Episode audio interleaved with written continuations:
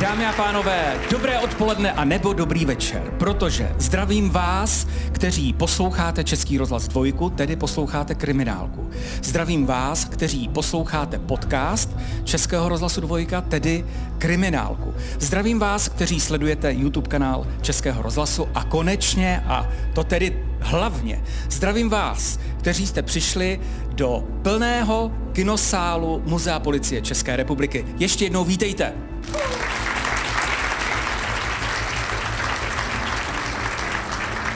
K dnešnímu dni Kriminálka odvysílala 48 dílů. Za ty necelé tři roky jsme se stali jedním z nejposlouchanějších pořadů Českého rozhlasu a jedním z nejposlouchanějších podcastů vůbec v této zemi. Za to jsme moc rádi. Za to děkujeme vám, kteří mě teď vidíte anebo slyšíte. A tak jsme si řekli, že tu čtvrtou řadu odstartujeme takovým dárkem, besedou s opravdovými kriminalistickými legendami. Ale ještě předtím, než uvedu legendy, chtěl bych eh, poprosit ředitele Muzea policie České republiky Radka Galeše, kdyby ke mně přišel. To je on. Dámy a pánové, já musím na Radka říci, Radku, hezké odpoledne. Hezké odpoledne, dobrý den. To je srdcař s velkým S. Radek je bývalý policista, eh, potom je to chodící kronika všech zásadních zločinů, já nevím, od do Rakouska Uhrska, to určitě. A Radek je opravdu člověk na svém místě. Myslím si, že nikdo jiný by neřediteloval lépe Muzeum policie České republiky než eh, Radku ty. Pojď nám říct podstatu. Proč je tady zrovna muzeum policie? Jak já bych vám ho během těch dvou vysílacích hodin představil. No, ne, stručně. My jsme historicko-dokumentační paměť policie České republiky, no a v podstatě chceme ukázat veřejnosti tu dobrou práci policie a četnictva a vůbec těch našich předků, ale až do současné doby. Takže my jsme vlastně muzeum ze vším všudy a zároveň jsme ještě takovým tím středobodem prevence kriminality. Radek rád bádá, viď? Trošku, no. No ne, Radek má spoustu zajímavých postřehů, ale tady je spoustu zajímavých exponátů. Zkus vypíchnout třeba tři. Tři. No já vím přesně, na co nahráváš. Tak tři nejzajímavější exponáty. Kufry, v kterých byla nalezena Otyrie Vranská, to jsou originály, ty tady máme samozřejmě. Úplně nový exponát eh, je hlava asi nejhoršího seriového vraha v dějinách československé kriminalistiky Huberta Pilčíka, no a samozřejmě Orlický soud. Tak, děkujeme ještě jednou Radku za azyl i pro dnešek. No, rád A se teď stalo. nešel by se podívat po nějaké opravdu zajímavosti, kterou si ještě nikdy nepředstavoval. Sud z orlických vražd, ano, je to exponát, který přitahuje, ale každý ví, o čem je řeč. Nemáš mm, nějaký bombónek? Tak já nějakou drobnost připravím Dobře. a, a na tvůj povel potom ji předvedeme. Jsme dohodnuti. Tak jo. Dámy a pánové, ředitel Muzea policie České republiky Radek Galeš a neloučí se. A teď už tedy opravdové legendy české kriminalistiky, které jste několikrát už v kriminálce mohli vidět a slyšet hlavně a které určitě ještě uslyšíte. Dnes přišli. Dámy a pánové, Josef Lotes, bývalý šéf prvního oddělení, tady Mord Party v Praze. Ahoj Pepo, Ahoj. Ahoj. vem místo. Všechny vás tady vítám taky. Dobrý den. Děkujeme. Pepa Lotes je samozřejmě v muzeum jako doma. Je to takový trochu exponát už. Honza Štoček, Jan Štoček, vynikající detektiv, kriminalista, několikrát policista roku. Myslím si, že také by tady mu slušela už vitrína. Honzo, ahoj. Ahoj, dobrý den. Vem místo. No a ten, který věděl ale ovšem, kde mají doslova v Praze jedna a nejen tam eh, čerti mladé, je Míra Hyhlík, Miroslav Hyhlík, zkušený kriminalista. Několikrát jsme ho také měli u nás v kriminálce a doufám, že budeme mít opět chodící encyklopedii. Ahoj Míro. Dobrý večer. Tak vem místo. Pánové, já jsem moc rád, že jste přišli. Zamyslete se. Kdy vy jste o sobě začali vědět? Vzpomenete si na to, kdy jste se poznali, nebo je to už taková automatika? Jestli já můžu začít, tak eh, Honzo, já si pamatuju eh, vlastně od doby, kdy jsem přišel na vraždy v roce 85 a ty v té době si akorát utek nějak na Prahu 6. Honzo, pamatuješ si na to? Co popisuje Pepa? Pamatuju, já si to pamatuju, ne 8.5, ale 8.3 a vím, že jsme se tam potkali na nějakém případu. Já mám pocit, že to byl případ vraždy na Praze 6, Koulová ulice. Je to, je to možný, no prostě každopádně je to spousta let. Na kriminálku jsem vlastně přišel eh, v 83. takže 37 let jsem chodil po jednom chodníku do Bartolomějský 6. Pracoval jsem na oddělení násilí, taky na prvním oddělení, ale v rámci obvodu. Ale samozřejmě, že když v tom našem obvodě eh, došlo k nějakému násilnému skutku, jako jsou vraždy, tak samozřejmě v té době jsem se začal setkávat tady s mými kamarády, kdy jsme se viděli na místech činu, protože na to místo činu vždycky přijel nejprve obvod, jako my, a potom jsme si volali na pomoc vlastně profesionálí z prvního oddělení přijeli vražedníci. Eh, Pepo, byl jsi vražedník. Já Věděl jsi to, že se ti tak říká? Já jsem byl vražedník a já vám eh, prozradím jednu věc na Mirka. Já jsem ho leta, leta jsem ho lákal, aby šel dělat k nám na modpartu. On nechtěl. Já nevím proč. Ne, je to tak, já jsem srdcař. Pro mě ta Bartolomějská vždycky prostě byla, byl to vlastně, já jsem seděl vlastně Bartolomějský 6 a Bartolomějský 4 seděl Rada Vacátko, že jo, takže vlastně držel jsem vlastně si tu svoji linii. Tak, možná Honza to potvrdí a jenom ty jsi nechtěl být ale policista, viď? To byl takový únik před dvouletou vojnou. No ale byl to tvůj pak sen, jako tady Pepa říkal. Kdo by nechtěl dělat na Mordpartě? Mířil si tam potom? To byla zase schoda okolností. To prostě to štěstí vás musí potkat. Já jsem se dostal teda na kriminálku na Praze 5. Zase štěstí. Jsem tam někde chodil a zakop jsem o pachatele, který dnes takový kožíšek, který tam předtím vybral někde z výlohy No a tak e, z něj vypadlo tehdy asi 40 skutků vloupaček různých. No a najednou je, on tohle a on přitah pachatele jo, a už člověk se tam zapíše. Tak si byl za hvězdu najednou. Mimochodem vzpomeneš si, když teda už pak byl na vraždách, na první případ, který ti tam zaujal? Pamatuju, to bylo v Holečkově. Holečkova 50, no a tam už začala i taková ta operativa, to zjišťování informací, že člověk musel vyrazit někam do terénu a nějakou informaci přinést. Takže to si pamatuju, na tenhle případ si pamatuju hmm. určitě. Mimochodem terén, Praha 1, to je tady Míra, ten to měl úplně v malíku. Jo. Já si myslím, že má do dneška schovaný zápisky, ne? Ten to má zaškrtnutý, podtržený, tady to najdu pod písmenem B a je to tady. Tady bych k tomu chtěl říct jednu věc, že, jo, že vlastně, když tady mluvíme o těch vraždách, že, jo, že když tadyhle Pepi Klotesu že jo, dělal vlastně na nechvalně známej Fabiánovej, na vražetkyni. To byla že, uspávačka. A, uspávačka. Tak já jsem se s ní setkal už v 80. letech. To byla opravdu prostitutka, jako tvrdá, ženská a tak dále, která jako byla nesmluvavá. Ona vlastně byla to lesba, která nenáviděla chlapy. Ona vlastně si vzala klienta, že jo, ale nešla s ním na tu sexuální záležitost, ale dala mu do pití nějaký ten rohypnol. No a ten klient potom usnul, to bylo buď to na hotelu, nebo když si vzal i klidně do bytu. Hmm. No a usnul, že jo, probudil se a prostě byl vybrakovaný, že jo. No a tam došlo k tomu, že ona dala jednomu pánovi ten rohypnol a on byl srdcař, že jo, no a umřel, že jo? takže se a jak nemohl... si pomohl uh, Pepovi přitom? A to chci říct tohleto, takže vlastně jsem ji znal a měl jsem ji určitým způsobem v obličeji, že jo. A tehdy jsme s Pepikem dělali vlastně vraždu na Poříčí, že jo, kde tam byl eh, zavražděný jeden starý pán. No a tam na místě činu jsme se vlastně my setkali s Pepikem a tam jsme tehdy už podle těch indicí měli takové nějaké podezření, že by to mohla být ženská. A ono v tom baráku, opatro níž, byla hospoda, kde vlastně jsme zjistili, že ten náš zavražděný tam byl z nějakou nějakou ženskou. A už tam byl popis a potom Pepik zajišťoval vlastně ty další věci a máme kreslísku, velice dobrou, že jo, která vytvořila super portrét. Tam jo? se jednalo o to, že tam krásně vykreslil ten její drdol. Ono mělo takový speciální drdol, takový účes, který měla a to bylo tak fantasticky namalovaný, že potom... Že Míra kouk a viděl. viděl Míra jo? kouk a říká, hele, to by mohla být a vytah fotku a když jsme to srovnali, tak opravdu to byla ona. No a ono nám teda potom stihla udělat ještě jednu vraždu na Praze 10 eh, v průběžní ulici. Přesně tak. Tam taky byla důležitá věc, vlastně, když ona zabila, přehodila přes něj eh, nějakou deku, že jo, aby se na něj nemusela dívat, že jo, tam bylo tratoliště krve. A taky zajímavá věc byla to, že na záchodě, že jo, bylo prkinko položený, že i tam vlastně jsme říkali, hele, prkinko, tam bylo tohleto a hrničky byly umytý a bylo to tam jako uklízený. Takže už tenkrát jsme měli takový divný prostě pocit, jestli náhodou. Tomu se říká šestý smysl možná, tomu divnému pocitu.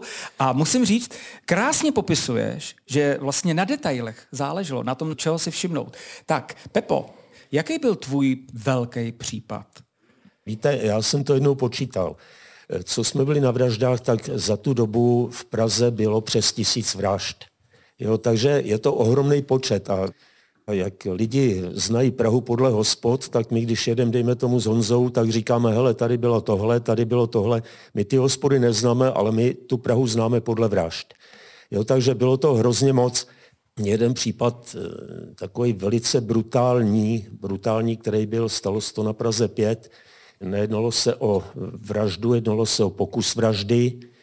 Byla to desetiletá holčička, která byla zavlečena pachatelem do suterénu, bylo to na nábřeží, do druhého suterénu, starý baráky a tenkrát té špíně a v tom všem, co tam bylo, tak ona byla brutálně, skutečně brutálně znásilněná. Takhle ji hodil tam do kontejneru v domění, že je mrtvá a ta dívenka to přežila. My tenkrát jsme dělali maximum, skutečně maximum pro to, aby jsme toho pachatele chytili. Trvalo to snad půl roku a po půl roce tam seděl, doznal se k tomu, popsal přesně celý ten děj, celý ten skutek, jak se stal, no a pak se oběsil v celé po dvou dnech. Pepo, jenom když popisuješ takhle opravdu hrůzostrašný případ, řekni mě dvě věci. Jak se s tím vůbec dokázal vypořádat? A potom, jak jsi se dokázal ovládat, když, jak jsi říkal, potom sedí naproti mě? My jsme proti němu vlastně neměli žádný důkazy. Jo, to bylo čistě na indicie, které jsme měli, což vlastně indicie sama o sobě není žádný důkaz, to je takový spíš vodítko a s tím člověkem, ať chcete nebo ne, tak musíte s takýmhle člověkem hrozně pomalu. Nesmíte na něj nějak naléhat. On prostě se k tomu musí sám dostat, sám se k tomu musí dopracovat. Takže tenkrát tady ten výslech trval vlastně celý den až do noci, kdy večer se nám teda začal doznávat. Jak si to dlouho vydýchával konkrétně případ desetileté holčičky? Jak jsi to ze sebe dostal? Ale takovéhle věci ze sebe asi nedostaneš nikdy. Hmm, hmm.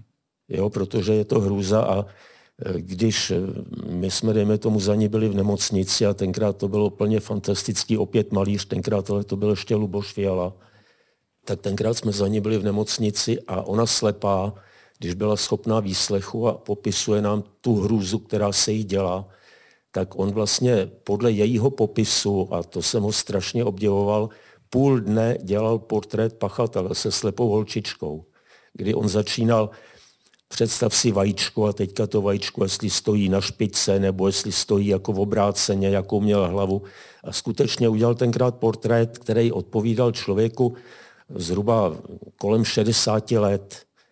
A ten portrét potom já jsem vzal, byl jsem za sexologem a on mě odrazoval od toho portrétu s tím, že ano, ten portrét může souhlasit, ale vezmi si, že v 60 letech ta brutalita tady u těch pedofilů to vymizívá. Jo, to už ta brutalita tam není tak akutní, tak hrozná, jako prostě a ta holčička desetiletá, pro ní prostě každý starší 25 let, tak už je starý. Jo, a teď on, jak vlastně e, jí ubližoval, tak ona ho vidí starším. On se na ní nesmál, on se mračil, takže umažte vrázky, umažte takovou tu zarputilost, toho pachatele, takže my jsme ten portrét tenkrát omladili o 30 let a dali jsme 30 let a vejš. No a když jsme chytli pachatele, tak mu bylo 29. Jo, to byl takový ten první omyl, nebo ta první chyba, kterou jsme udělali, že jsme nešli ještě níž, protože my jsme prověřovali potom všechny lidi od těch 30 let nahoru, takže až ve druhém kole vlastně jsme se na něj dostali. Ale úžasná ukázka policejní práce vlastně teď zazněla. Honzo, já vím, že u tebe možná to bude úplně jiný případ. Když jsem se ptal Pepy, jaký je tvůj případ, na který vzpomínáš, říkáš si, tady jsme to fakt udělali dobře, tady jsem na to hrdý.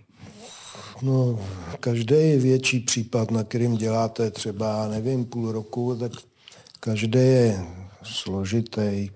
Takže je to roubal samozřejmě, je to orlík, tam jsme dělali dva roky. Jo, takže takovýhle ty případy ty vám eh, hodně uváznou v paměti, no, to jako je pravda, no, ale to je opravdu taková kuriozita. Kolega Tonda Rolímku dělal případ vraždy nějaký paní v Motole, ta se našla uškrcená teda v takový té erotické pozici, klasický. No a tak jsme tam dělali různé opatření. A sbírali jsme i takzvaný hospodský řeči, to znamená, někde se říkalo, že měla uřízlou hlavu, v jiný hospodě, že měla uřízlou nohu. A až teprve v jedné hospodě, že teda někdo říkal o tom, že ležela na zádech, prostě obnažená od pasu dolů. A to člověka zarazí, jo, že takhle to opravdu bylo. Tak se sešlo, sehnal se ten člověk, ten říkal, já jsem to slyšel v hospodě zase jinde na Smíchově, tak se sešlo do té hospody, tam ten člověk říká, ano, to tady říkal nějaký bydlí v Motole, snad nějaký Hojer se jmenuje. Jo. Já obdivuju dodnes toho kolegu, Tondu Jarolímku, protože třetí v pořadí drp, já už bych do toho plánu nedával. Jo. Ale Tonda hrozný poctivec, ano, sehnat Hojera, prostě vyslechnout, prověřit. No, takže ho sehnali, tam někde na Žižkově dělal ve sklenářství. Byl pátek, kolem poledne přivezli tady toho Hojera. Posadili ho v konvický v posledním patře. Na chodbě byla taková masivní dřevěná lavice, žádný pouta, nic prostě. A buď se šli dělat kafe nebo na oběd, jo, to už nevím. Já na tomhle případu nedělal, chraň Bůh, ale dělali jsme s kolegou na nějaký jiný vraždě, kde jsme měli popis možného pachatele s takovým výrazným nosem a takový jako do trojuhelníku obličej. Měli jsme na to taky nákres takovejhle a bylo asi jedna hodina odpoledne. Kolega říká, připrav hrnky, já jdu dát vodu na kafe, uděláme kafe, uklidíme to tady a půjdeme domů. Tak já vidím, jak vychází z těch dveří a teď se v těch dveřích zarazil a teď tak upřeně kouká takhle a on byl veliký svéráz a teď já čekal, co z toho bude a on najednou jak kouká, kouká a říká, hele Honzo, tady nám sedí pachatel. Tak já nemeškal, tak jsem se zvedl, koukám na ně, přesně on vycházel ten nos a takový ten hubený obličej, tak jsem se taky na něj díval a říkám, no jo, Milane, to je on přesně. My nevěděli, jestli to je svědek, jestli to je nějaká návštěva k někomu. Nevěděli jste, kdo tam sedí ne, na chodbě? Vůbec jsme neměli tušení prostě, co to je za člověka. Vyvaleně na nás koukal, tak jsme šli blíž k němu a zase z jedné strany a z druhé strany a furt mezi sebou, hele, to je přesně on, tohle, to, to, to odpovídá. A teď vidíme, že on úplně zezelenal, takové žluto-zelené a teď se mu takhle začaly třást ruce. Tak já nemeškal ještě a sedl jsem si takhle vedle něj a tak mu dám ruku tadyhle na koleno a říkám, tak ochu, řekni, kolik si jich zabil. A furt se randa. Jo. a on se úplně roztřás a povídá, hodně, hodně jsem jich zabil. A teď jsme nevěděli, kdo si ho tam přived, prostě který z kolegů, jo, nevěděli jsme, koho teda zabil, ale bylo vidět, že čistý svědomí nemá. No tak já tam s ním seděl a začal jsem s ním, no tak to víš, ale stát se může lecos, to každý může zabít. A kolega mezi tím běhal po kancelářích a prostě skánil teda ke komu patří. Jo. Až narazil na Tondu a Tonda zbystřil a teď přišel blíž a slyšel, jak já říkám, že teda každý může zabít a bla, bla, bla, takový ty řeči. No tak se ho ujal a vzal si ho do kanceláře. Jirka Markovič, to byl hlavní aktér taky, který se k tomu nachomejt. To byl dobrý výslechář, tak s ním začali mluvit. On to nejdřív odvolal, že nikoho nezabil, protože on věděl, že najednou zmatkujeme i my, No, ale pak asi za, nevím, 8 hodin teda připustil vraždu jednu a pak postupně Prvně přiznal tady tu ženskou v tom motole a pak postupně teda k tomu přidával další a další. No a pomalu se to takhle dostávalo na světlo. Kdybych tehdy věděl, že se jedná o takovýhleho vraha, že prostě kanibala a já nevím co všechno, tak bych se bál kolem něj i projít. Jo. Takže jsou věci, které vám někdy pomůžou, no taky jsem ten případ mohl pěkně zabít. Tak já bych chtěl říct, že kdybychom si tady povídali eh, s jinými kriminalisty, protože takzvané mordparty jsou v každém krajském městě, ty jsou opravdu teď po celé republice na stejné a vysoké úrovni. Každou chvilku jste dělali ze středočechy a tak dále, a tak dále. Mě by teď zajímala jedna věc. Vychovávali jste si nějaké nástupce? To je jedno, kdo, začne. Pepa. Tak jestli může, já myslím, že ano, protože na těch obodech jsme poznávali lidi, kteří s náma spolupracovali a vlastně tam jsme si typovali ty svoje nástupce, kdo by mohl po nás zase přijít na tu pražskou modpartu, kdo je ten srdcař a kdo skutečně by prostě pro tu práci udělal maximum. A myslím si, že takhle to funguje do dnešní doby. Ano, musím teda potvrdit, že Pražská morparta je v dobrých rukou teď. Eh, Honzo, stejná otázka. Je někdo takový, víš o někom, nebo říkal jsi to někomu, aby to tak dělal, nebo kopíroval tě někdo? Za mnou, já jak měl ty výjezdy, jsem měl kancelář kouli zvenku, občas mi tam zaklepal vyloženě mladý kluk přes 20 let, takových bylo asi pět, řeknu. A teď, no víte, já bych se chtěl zeptat, a jak tenkrát bylo vidět, že ho to zajímá, zkoušel to, jestli ho vyhodím, nevyhodím. Já jsem nikdy nevyhodil.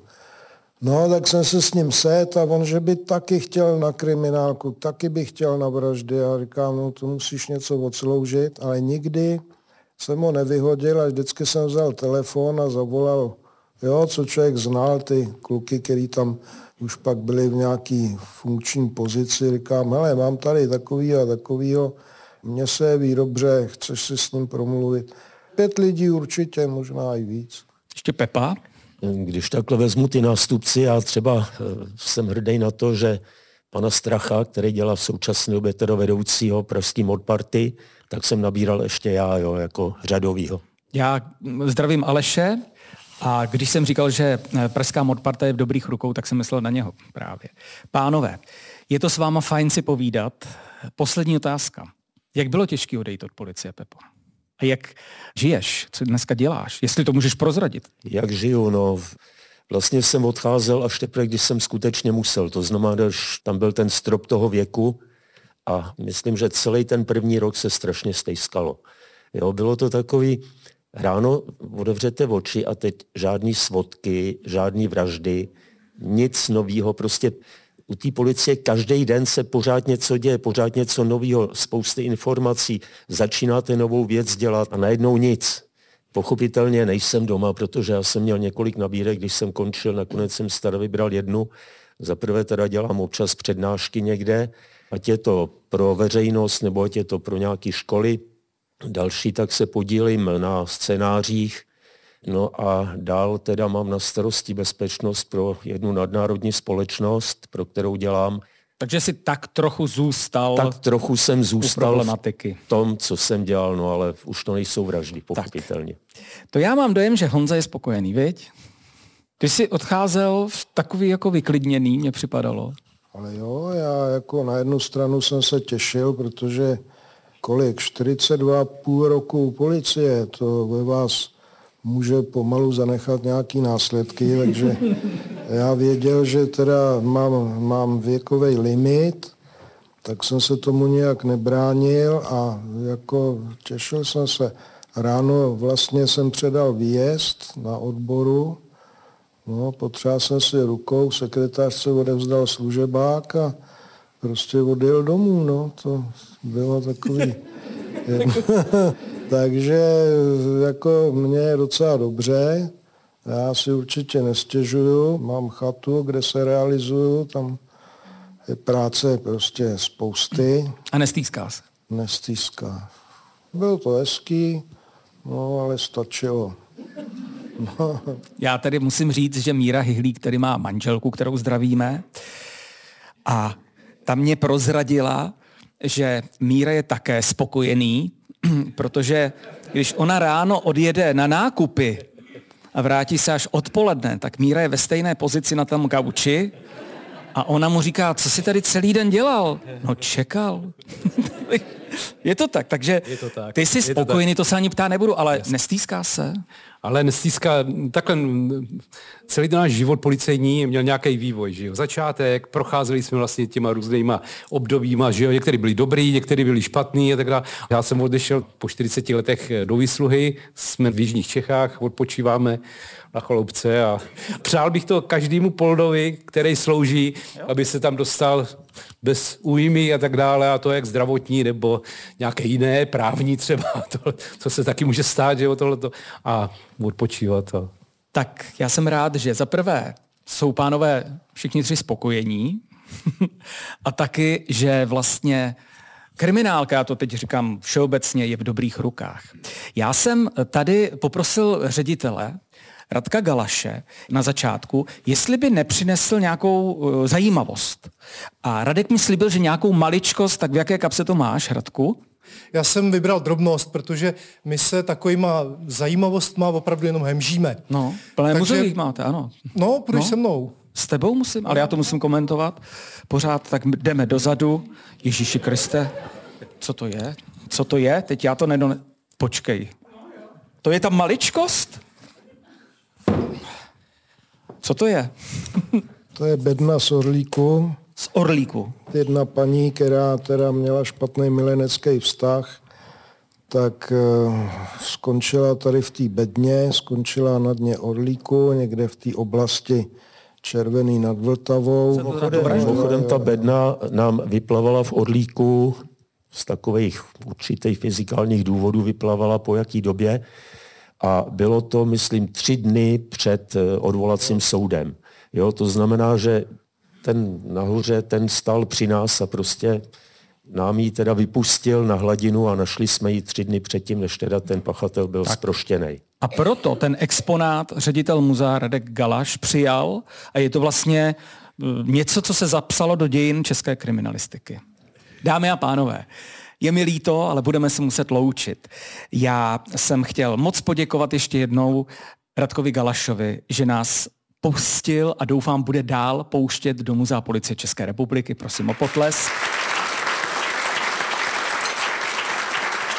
A chci moc poděkovat i za tu budoucí spolupráci těm, kteří dneska přišli a nechali nás nahlédnout za tu oponu vyšetřování případů, jak těch, eh, které jste dobře znali, a nebo těch, o kterých jste vůbec netušili. Dámy a pánové, mými hosty dnes byli Josef Lotes,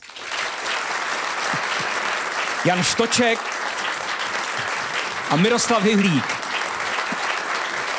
Děkujeme, že nás sledujete že jste posluchači podcastu a pořadu Kriminálka Českého rozhlasu Dvojka. Pro vaši informaci tímto odstartovala čtvrtá řada. Kriminálky každou středu po 18. hodině se na vás budu těšit. A za týden mimochodem začínáme novodobým případem, ale z Prahy, jako byli tady pánové, který dostal název Vila Kmání. Díky a těším se na slyšenou.